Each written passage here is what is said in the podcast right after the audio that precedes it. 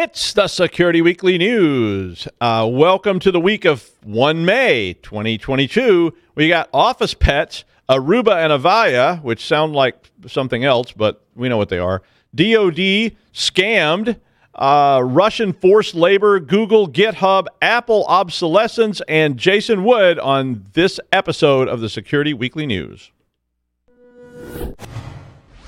This is Security Weekly for security professionals by security professionals.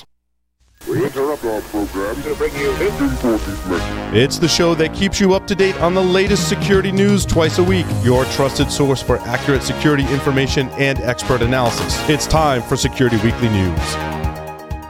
Monitoring and maintaining compliance is a never ending struggle with a high price of failure. Firemon helps customers meet complex and varying compliance requirements. Firemon has fully customizable reporting, analytics, assessments, and dashboards to meet the compliance needs of any organization. With Firemon, compliance reports take a tenth of the time, and real time continuous compliance eliminates the anxiety and headaches of audit preparation. Improve security outcomes by improving security operations with Firemon. Visit securityweekly.com forward slash Firemon to learn more. Cybercriminals are working overtime. Last year, in the fourth quarter alone, phishing attacks disguised as COVID testing information increased by 521%. Barracuda has identified 13 types of email threats and how cybercriminals use them to steal money from your company or personal information from your employees and customers. Find out about the 13 email threat types and how Barracuda can provide complete email protection for your teams, your customers, and your reputation. Get your free ebook at securityweekly.com forward slash Barracuda. That's securityweekly.com forward slash Barracuda. All right, welcome to the Security Weekly News, episode 209. I'm Doug White. Uh, this week, Armis Cybersecurity discovered five vulnerabilities in networking equipment from Aruba, which is the uh, that's HP's division that that does this stuff, and Avaya, which is owned by Extreme. So that's those purple ones, or at least they used to be. I don't think they're purple anymore, but they used to be purple. But uh, Avaya and Aruba, which sound like two golden labs or something, but nevertheless uh, or islands, maybe. Aruba is an island, I think. But anyway, the vulnerabilities have been named TL Storm 2.0 as it involves a misuse of the Nano SSL TLS library, which uh, also had a previous vulnerability that was called uh, TLS Storm uh, 1.0. And uh, two of the flaws on Aruba basically involved the use of that Nano SSL for radius authentication and um, also for the captive portal system that they use for management of those devices. And basically, what happens is uh, that implementation ended up with heap overflows, which, we, as we all know, uh, allow you to point to attacker data, and well, you know how that all ends. On the Avaya, the Nano SSL library introduced three flaws, and I actually shouldn't say it like that. The, the use of Nano SSL library resulted in three flaws, not because of Nano SSL, but the first was a TLS reassembly heap overflow, an HTTP header parsing stack overflow, and an HTTP post request handling overflow. So it was every possible overflow you could probably have. Uh, now, the article does go on and say the issue is not within the Nano SSL library itself, but it was the way that these two vendors implemented that library on their device, which resulted in missing error checks, missing validation steps, and improper boundary checks, which is how you end up with overflow type stuff. Armis did say they had not seen any evidence of this being exploited in the wild, uh, and that they had informed both companies three months ago, and that patches which address most of the issues have been issued. So basically, you should patch your devices. There is a full list of all the devices that were affected by these flaws in the article. So if you're using Avaya or Aruba uh, networking equipment, uh, you might want to check that out and see if you need to patch uh, any of your stuff or at least mitigate in some other way. I guess sometimes hackers are not out of jurisdiction. I mean, we, you know we get that a lot, and it's just kind of like, well, it's all over. You know, yeah, the guy that hacked me, the guy that stole my money, all this stuff is located in, you know, I, I don't know, Venezuela, and there's not much anybody can do. But in this case, the Department of Defense actually convicted someone, a Sercan Oyuntur, who is a resident of California. And apparently, Mr. Oyuntur, I, I guess Mr. Uh, well, individual Oyuntur will be nice and correct. Uh, individual Oyuntur uh, is a resident of California and was running a phishing scam that, uh, that according to the Department of Defense, caused $23.5 million in damages to the United States.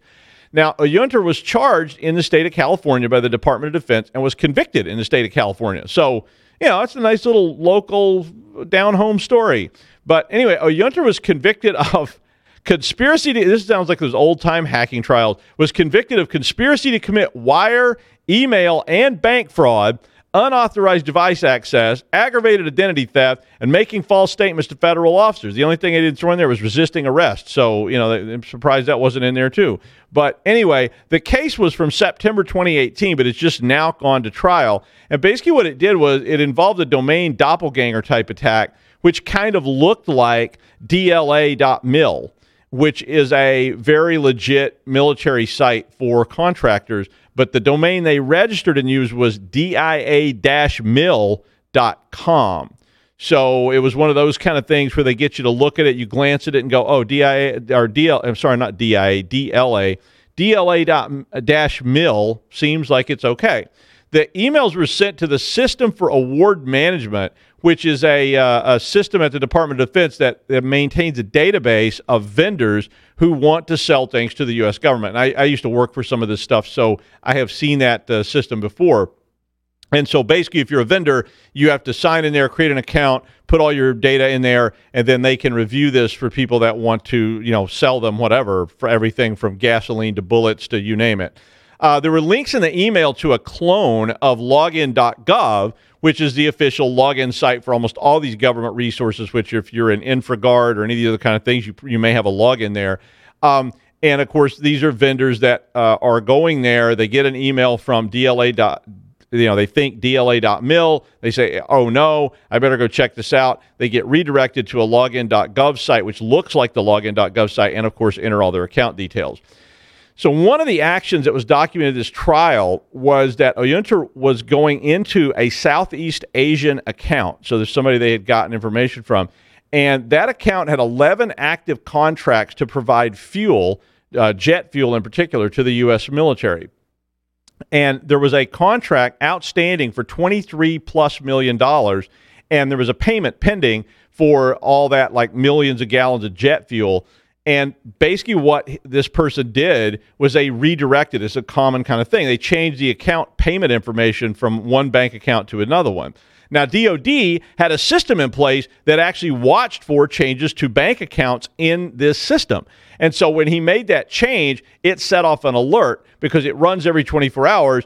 And so, eh, you know, he's a little nervous probably, but this guy has got, you know, all he's got the social engineering skills. Oyuntur called the Defense Logistics Agency and social engineered them into approving the change to the account. And then they let the funds transfer. Now, they set up then a bunch of fake invoices for a car dealership to launder all the money that they got from this. And the car dealership was actually in New Jersey, and that person was arrested as well. So Oyuntur and the dealership owner got convicted, and they're both going to be sentenced uh, later this year. So pretty, you know, big deal.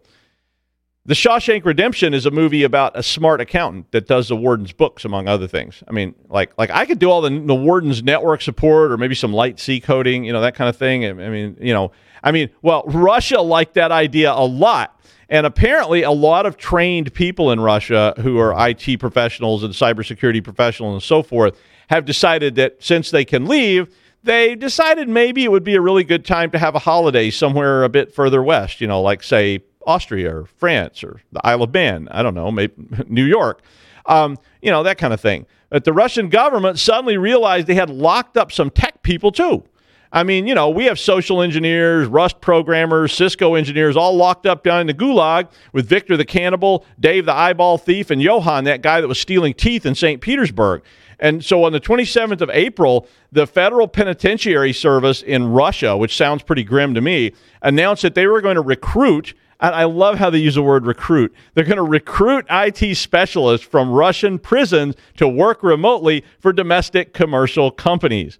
So the next time you call support and it's being outsourced and you're using gum, or I think it's pronounced goom actually, uh, Goom, which is a big department store chain in Russia, you might be talking to an incarcerated IT specialist. Not, I mean, not that we care. The recruits are people sentenced to forced labor to try and bridge the gap of the estimated 95,000 unfilled IT jobs in Russia currently. that number had been declining due to projects being proposed and uh, and and so forth that had been canceled. And in fact, uh, unfilled jobs were down about 25% from 2020, probably with pandemic stuff and whatever. But it's a, apparently it's very, very difficult to hire anyone there. Uh, can you imagine? Like, oh, look at this job. Uh, it, it's exciting. It's it's uh, yeah. Wait a minute. Is that in Russia? Um, a recent estimate by the Russian Association for Electronic Communications said that between 70 to 100,000 people additionally will leave Russia who are IT specialists in a second wave of departures after the beginning of the Ukraine war. So people were already leaving that could, but now with the war and everything, a lot more people are leaving. Now, inmates in Russia receive roughly 281 US dollars a month for their forced labor, which sounds a lot better when you say like 20,000 rubles, but yeah, $281 a month. What's worse, can you I mean, can you imagine being sentenced to COBOL support or JavaScript support? I mean, I'm sure there'd be juicy jobs too, just like in, you know how like the prison library is supposed to be a good job and working the metal shop is a bad job. And I mean, all I know about prison is what I saw on television, so it's probably not accurate. But but now now there could be like, oh man, I got sentenced to Palo Alto support. What do I got to do to get put back in charge of Cisco Group? Come on, filthy screws, filthy screws, Attica, Attica, that kind of stuff. Yeah, I, I wouldn't last in prison very long, I'm afraid. But who knows? With my knowledge of TV prison, you know, maybe I would be like like the real guy to contact. I, I could be, uh, yeah, whatever I was saying. All right. Speaking of Russia, though, forever there has been an idea in cybersecurity that you don't mess with Russia. You don't poke the bear, as they say in the United States, especially when it comes to cyber attacks. And a lot of that was because there was this overall fear of provoking some kind of massive retaliation of cyber uh, strikes that kept all these governments in the West to just leave them alone. I mean, despite the fact they were harboring all kinds of ransomware gangs and so forth.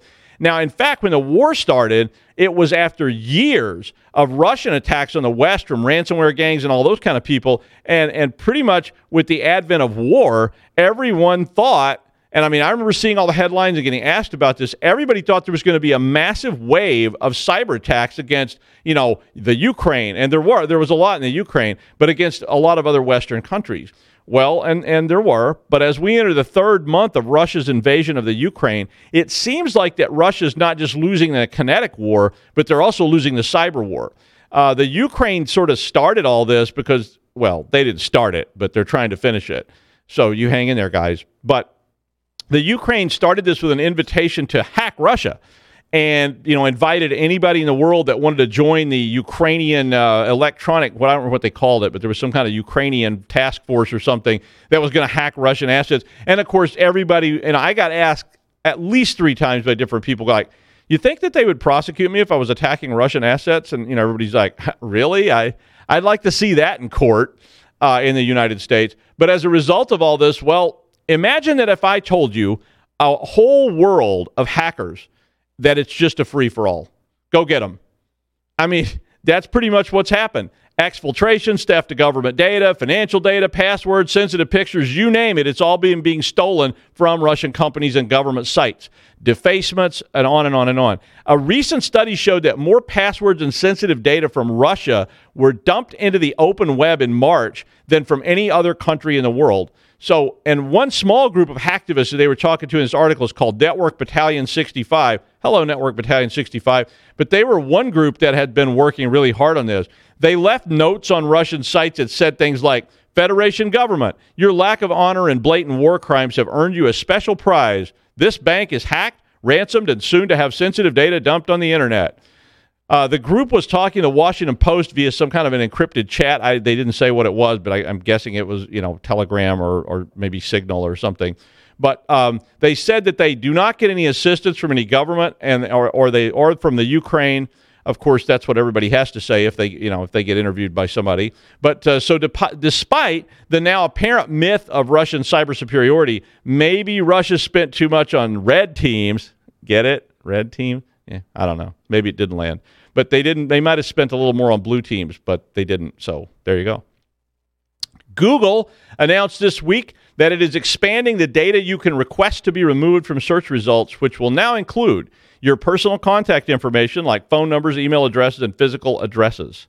Uh, they had just recently added a policy which allowed people under 18 to remove images of themselves from any sort of Google search results. Uh, now, they so they're adding this additional policy to let anyone have things about them removed. So a lot of this is from doxed data and stuff like that, but it could also just be because your data was put up on a site, you know, in error. For them to consider your removal request, uh, you have to actually relate this to a government ID number, a bank account number, credit card number, signatures, ID docs, medical records, personal contact info, or login credentials. And I think it required that you you show them the site that you know this is being distributed by. Um, Krebs actually tested this because apparently there was a site called Brian's Club, which is a dark website that sells data that has had a lot of his data up for years for sale, and he requested that Google remove the results. Uh, to get his personal information taken down. He said so far he had not received a response from Google. It's a pretty new program, but you can check it out if you know that your data is getting pulled up somewhere. I don't know how that keeps it from getting pulled up by some other search engine, but but at least it would not be in Google. Um, this is a, this next article is pretty interesting about GitHub uh, being compromised, and it was a final report from I guess Microsoft Lab on uh, on this incident that that had occurred. And in the incident, private source code was being stolen off of GitHub. Now, some of this is just misuse because people all the time put stuff up on public sites that they think are private, and that stuff gets stolen. I mean, it's been going on for years and years and years. And I, I think that that people misuse GitHub a lot for this kind of stuff. And the potential for putting things in the wrong bit bucket are really high on these kind of repositories, at, least to me. I mean, I've put up stuff on there, and you know, I, I, really took a lot of steps because I, I wanted to share it, but I didn't want to share it with the whole world. It wasn't anything racy, but it was just like sort of proprietary. But in this particular case, attackers apparently acquired GitHub authentication tokens and they used these tokens then to list all the sub accounts that were associated with the tokens and the projects that the tokens could access. They chose the most interesting sounding names out of there, enumerated those repositories, and then said, uh, you know, they, they determined they were interesting, and then they cloned all that code out. So they were able to take a lot of this. And a lot of this apparently was in private repositories, even that were set up correctly but uh, they, they were treated like public ones through this, uh, this, tack, this hack. It's not exactly clear what happened in the report, but they, they advised uh, from the Microsoft report that you, you put together a regular review process for any kind of third party authentication tokens that you have created have a method to revoke all third party authentication tokens for your, all your different services, and that you need to understand the risks of data storage in the cloud for private material all the organizations that were compromised were using either Heroku or Travis CI, uh, which are continuous integration systems. Which, if you've never heard that term before, it's basically a, a tool that you build into your application that will continually update all your third party APIs and other components on a regular basis. So anyway, it's a pretty good story about this, and, and it's not a bad idea, I think, for everybody to review this, uh, especially if you're using any kind of pu- you know public slash private storage, whether it's Dropbox or AWS or whatever it is. But this was particularly related to GitHub. Apple has announced that developers will be given 90 days to update code that has been untouched for three years or more. Uh, that policy was updated last week, and it said that apps that have not been downloaded at all or have been downloaded very few times during a 12 month uh, cycle may be deleted, as well as any code that has not been updated in three years or more. Uh, this will not affect code that's already been installed on an Apple device, but it will mean that you can't download it any longer. The policy says developers will be given a warning and given 90 days to do an update and or I guess generate some downloads, uh, and that there is an appeal process in place so that if your app is being targeted by this, you can do something about it. He's a master of whale mimicry and can imitate the calls of 20 different types of whales, even down to regional dialects. While his neighbors may not enjoy the late night practice sessions to successfully imitate the mating calls of Boston blue whales, experts say he is simply the best, or at least part whale. Please welcome Jason Wood. Hey everybody, it's good to be with you again. Um, this week I saw an article on uh, Ars Technica that caught my attention uh, about a basically a newly minted threat actor group from Mandiant named UNC 3524, which, you know, the this is basically a group that's that, appears to be focused on espionage and uh, really uh, operational security, which is what I thought was interesting about reading the post on on uh, Ars Technica, as well as the blog post released by Mandiant, and you can find those on the in the show notes. But uh, they're again, they're really focused on they're they're trying to stay out of sight, stay in that environment as long as they can. And I thought some of the things they were doing was, were really interesting to bring up here. Um, so we'll start out with the group itself. Uh, UNC 3524 is a newly named group. Uh, from reading the blog post from Mandiant and actually both articles, uh, it sounds like the know, at this point, Mandiant isn't you know giving any kind of real attribution. This is mostly a group name to, to track the activities, and they've they've narrowed this down at least enough to say that this is a specific threat actor group. Uh, but they're not making any real speculations about who's sponsoring them or, or anything like that. Uh, about as far as they were willing to go in the post was to say that some of the TTPs or the techniques being used during the intrusions overlapped with things they've seen other Russian, uh, known Russian uh, threat actors use. And that's about where they left it at. Uh, they, they didn't go any further than that. Um, but they are definitely tracking this campaign because of some of the tooling they're using. Uh, in particular, uh, you know, they have what is they're calling a novel backdoor. It's not something that they've seen prior uh, that the, the, group is using, as well as how that they're using it. Uh, the the backdoor itself, I thought was really kind of interesting. It, it is basically acting as a SSH client uh, that is running on some kind of system that's been compromised inside of the organization. And they're calling this quiet exit. I'm assuming this is the quiet exit out of the network to command and control based on how the the uh, the implant operates. They get it running on a on a system that they've infected and then this reaches back out and creates an SSH tunnel or creates a SOCKS proxy as we would normally see, you know, an SSH client be able to do um, out to the command and control infrastructure. And there, you know, that's where the interaction starts taking place and how they pivot back into the network. Now, one interesting twist, though, on this is you could say, okay, well, that doesn't sound terribly interesting uh, is an SSH client with some other stuff, so who cares? What is interesting about this is where they're deploying it. Uh, instead of you know a Linux server or something like that, they're focusing on devices that are really difficult to monitor the you know do security monitoring on. So think of like a SAN array or maybe a NAS device, a wireless access point. Um, load balancers was another one that they listed. Uh, things that we can't, you know, turn around and uh, deploy some kind of EDR client to because that wouldn't be supported uh, by the vendor, and and so you you're basically depending on network telemetry or activity or uh, originating from those devices on other hosts that we can monitor. So I thought that was kind of kind of wild there. They've they've definitely gone to to target things that are difficult for us to keep an eye on. Um, once they get the this up there and running, the uh, you know, like I said, it reaches out to the C2 infrastructure. Well, they went for some obscurity there as well. They're using dynamic domain names, so the IP address can move around as needed, and they're basically describing the infrastructure as a botnet that is running on conference room camera systems. And they listed off the vendor, uh, which name I forget, uh, off top of my head, but a camera system system in particular that, that they like to target for this uh, that had been exposed to the internet. Now they don't know exactly how these camera systems were were you know published to the internet. They're guessing. Uh, Mandiant is guessing uh, that this is probably something like they turn it on. Uh, the the victims running the C2 infrastructure, which may be different than the victims where Quiet Exit is running. Um, they turn on the camera system. UPnP kicks off, does what it does best, and reconfigures some of the network security to publish some of the the, uh, the endpoints into the application out to the internet. The actors are looking for that. They compromise it. Uh, I think there was a mention of it being out of date system at, at that, and then they they use that basically as their command and control.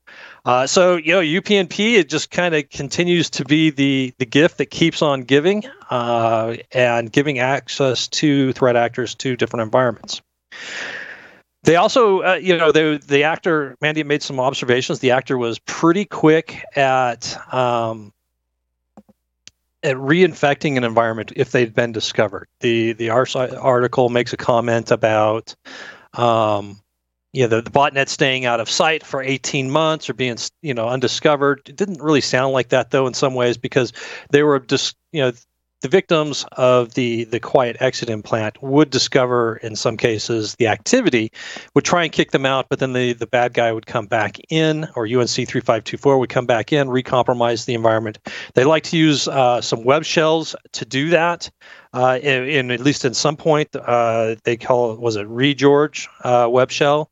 Uh, r-e-g-e-o-r-g uh, that they have modified, done more, you know, heavy obfuscation on, to to basically make that more difficult and they'll use that as one mechanism to to come back into the environment and to reestablish quiet exit on another system. Um, so that was you know kind of how they're they're staying in these environments now, once they have their access to the environment, you know, they've established quiet exit and got it up and running, the actors move to collecting information uh, that they want from the organization. And in this case, it appears to be, at least according to the article from Mandiant, aimed at Exchange, Microsoft Exchange, uh, in particular the Exchange web services. So there, they're making programmatic requests to pull data from specific mailboxes and they're focusing on different groups inside of organizations that are of particular interest to them. Um, and so and they're going after either on premises or uh, microsoft 365 hosted uh, exchange in either case. They're just leveraging uh, accounts that they've gathered up to to programmatically query uh, the the mailboxes or the, the mail system like they were kind of intended to, except not by the bad guys. Um, you know, supposed to be the victims, uh, the users themselves who are who are using this legitimately. Regardless, uh, who's in target? Well, anybody that's in executive teams, folks who work in mergers and acquisitions are also in scope, and as a deviation from that is IT security. Now, the you know the, the business side of things you could look at and say, okay, this makes sense. This sounds like to me the ultimate tasking that they're after, you know, where they're trying to gather information that is inter- of interest to the group. The IT security group is a little bit off to the side from that, and and it is basically proposing that the uh, the focus on IT security is to look at uh, or monitor for signs that they have been discovered. So they're going to look for email messages saying, "Hey, we've got something going on on this host," or whatnot. And so they're digging into the mail system looking for that type of uh, communication. Now, you know, one lesson that kind of comes away from that is that internal email. Obviously, you know, most organizations trust it heavily. Um, so, you know, we expect that to be a safe communication channel. However, in some intrusions, it is not going to be a safe communication channel. So we need to be prepared for that ahead of time. One of the things Mandiant made note of in their their article is that if the emails themselves that were being sent internally were being encrypted via uh, um, PGP, SMIME, or uh, Office 365 message encryption. Um, you know, they'll get the messages, but they'll only be able to see the encrypted ciphertext at that point. So they would have to defeat that and come up with keys. So that is one defense as well against that is to make sure you've got some internal encryption going on. So even on the Exchange server, it's not understandable to, if somebody were to gain access to it. Um, you know, this is one of those things that most intrusions is probably not going to be something that I would expect to be targeted heavily or that a threat actor would do. But obviously you don't know which intrusion that's going to be that's going to need that. So it's you know we need to be prepared for that because it's going to be one of those situations you don't need it until you need it, and then now we've got to stand it up on the fly, and this may not work out really all that well, uh, particularly since you're probably using your email accounts to to establish some of this this infrastructure initially. So uh, be prepared for that. You know, like I said, the the encryption internally is definitely a defense to to take a look at, as well as make sure you have some kind of um, other mechanism to to for out of bound communi- out of band communications. Now, there you know, most of this sounds like things that we would have to pick up on network telemetry or logs on the Exchange server. Um, you know, if there's enough information for us there to to indicate something unusual is happening. Uh, there is some in areas where we can collect uh, or where you know it's possible for victims to collect uh, information on like traditional endpoints, Windows systems, and and whatnot. They the actor was observed using WMI. Uh, to execute commands from you know a host running the implant to a Windows host running inside of the environment. That obviously would become visible to traditional EDR.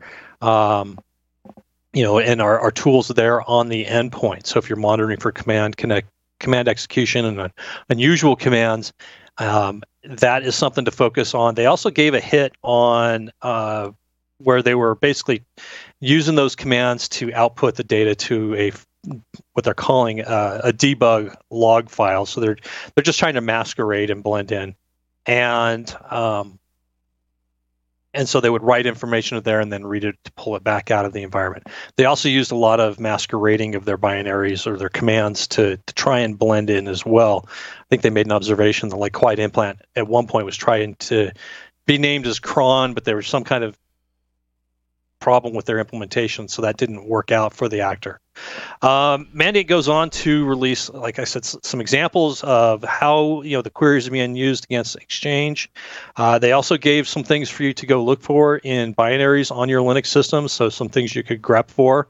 Um, you know, they gave some examples of recursive greps against the hard drive uh, to look for some of the binaries or you know the patterns that they'll see inside the binaries to uh, to see if you have something infected there. So this is something I would take a look at um, if I was concerned about this. I could take these commands and then turn around and pivot to, let's say, um, my load balancer or something like that, and then do a grep and look for uh, signs of these binaries being here. Uh, they also give some tips on remediation and and map things out to MITRE ATT&CK as well as Yara signatures and other things. So there's a lot of information here to unpack. I've just kind of covered it briefly what's going on. But it was a really interesting intrusion to see how, you know, really kind of a more sophisticated threat actor operates and things that they'll do. If this is interest of is of interest to you, and it should be of interest to all of us, uh, go ahead and take a look at this because there's some really good information here about how they're operating and some things for us to consider again for our environments. Would we be able to detect this? How would we go about it uh, doing so, and how would we respond to that? So go take a look at that. All right. Thank you, Jason. Uh, another excellent commentary. Uh, and finally, as companies start to ask employees to return to the cube farm, not sure why they're doing that, but you know, it's how it's always been done, so we have to keep doing it. Uh, personally, I, I, get a lot more done at home, you know, uh, than I have if I have to go sit somewhere all day without my screens and my cats and everything like that. And you know, I have to use your restricted system and, and blah blah blah. But uh, you know, not to mention all the people that want to come talk to you and have you come to their birthday party and all that social stuff. They probably don't really want the programming group to come up out of the basement to the going away party for old Gil, but you know everybody's invited except except you, Michael. You're not invited anymore, and you know what you did in the break room, so no more. But this article, anyway, says that more offices are trying to go pet friendly. Now, I know my pets are not going to be happy if my wife has to go back to her office uh, when they've gotten used to 24 7 attention for the last three years. So why not take them to the office? Well, the article has some interesting thoughts about it. And while I have tons of empathy for animals, not that much for people, uh, and I love cats and dogs, and I even like snakes and, and you know spiders and stuff like that. But I kind of get the point. I mean, when I was thinking about it, reading the article, it's kind of like kids. You know, everybody thinks their kid's going to be awesome and special, and if they bring them to the office, everybody's going to just be like, "Oh, yeah, no." Um, you know, you know, then you get this. Oh, sorry, Mr. Cat just sprayed your desk. It's gonna stink for a while, but isn't he just precious? Oh no, Waggy McTaylorson ate your TPS report and chewed through the server cables.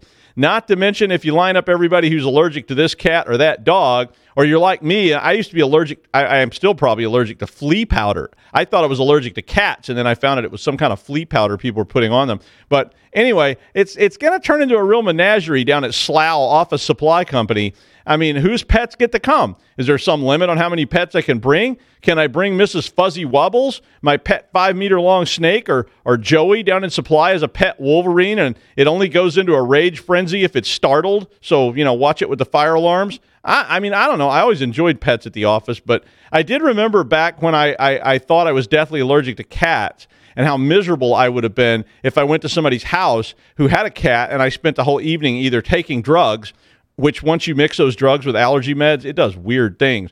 Or, or you just look like you went 10 rounds with Mr. T and, and your eyes are swollen shut and you walk out yelling, Cut me, Mick! Cut me! But anyway, I, I did just include the article because I always like office pets, but apparently you might want to think about the policies on this pretty carefully. And that's the news. Thanks, Jason. I'll see you on Friday on the wrap up show.